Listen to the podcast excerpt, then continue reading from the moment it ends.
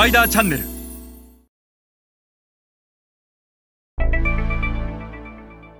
皆さんこんにちは。スパイダーの森部です、えー今日は前回に引き続き欧米ローカルメジャーのチャンネル戦略について、えーお話しします、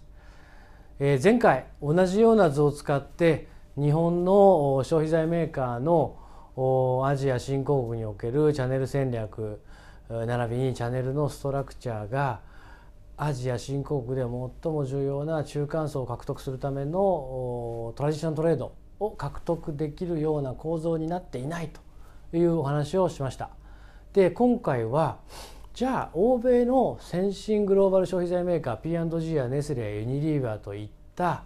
えー先進的な消費財メーカーや今では脅威にまで成長したアジアのお地場のローカルの消費財メーカーがどのようなチャンネル戦略どのようなチャンネルストラクチャーで現地で高いマーケットシェアを収めているのかあそこを一緒に見ていきましょう。えーまず、えー一つ、えー絶対的に言えることは、えー先進グローバル消費財メーカーグロ、えーや、えー地場のローカル消費財メーカーは絶対に近代小売は直販そこにディストリビューターを使わないっていうのがもう鉄則です。で多くの日本の消費財メーカーは原稿があるにもかかわらず近代小売をやる上でもディストリビューターを使う、えーそんな意味のないことをお地場のローカルメジャーや欧米の先進グローバル企業はやらないと。基本的には現地法人があるんだから近代小売モダントレードは直販です。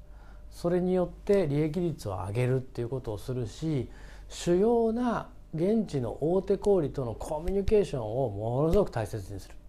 ていうのが一つ。でもう一つはいずれの消費財メーカーも一カ国一代理店制度なんて取ってるところは存在しない。必ず複数のディストリビューターを使っている。例えば P&G であれば ASEAN ではどの国でも大体8社前後ぐらいのディストリビューターを使っているしネスレやユニリーバーであれば100とか150の大小を含めたディストリビューターを使ってマイクロディストリビューションやってる。それだけやらないと例えばフィリピンの80万点の伝統小売なんて取れないし例えばインドネシアの300万点の伝統小売なんて取れない。でそれは計算をすれば分かる話。したがってこの図のように先進的なグローバル消費財メーカーは近代小売直。伝統小売に関しては P&G ですら8社使う。ユニリーバーやネスレは100とか150使って伝統小売を攻略をしてる。そんな中で日本企業が一カ国一代理店制度で勝てるわけがないんですよね。でじゃあ自社内競合どうするんだ？彼らは非常に賢いので自社内競合をしないようにエリア別でディストリビューターを分ける。でそうすることによって、えー都市部だけじゃなくて地方部に至るまで隅々に自分たちの製品を配下できるそれが大きな違いです。まあ、重要なのは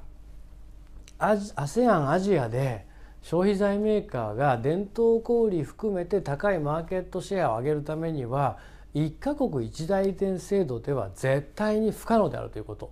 そして近代小売は原稿があるなら直販すべき、えー重要なのはいかに伝統小売を攻略するためにディストリビューターを活用するか。ここが欧米や地場のローカルのメジャーなあー先端先進的な消費財メーカーと日本の消費財メーカーの大きな違いです。日本企業もここを改善してチャンネル戦略チャンネルストロークチャーを改善していけばまだまだ勝てる余地はあるんではないでしょうか。それではまた次回お会いいたしましょう。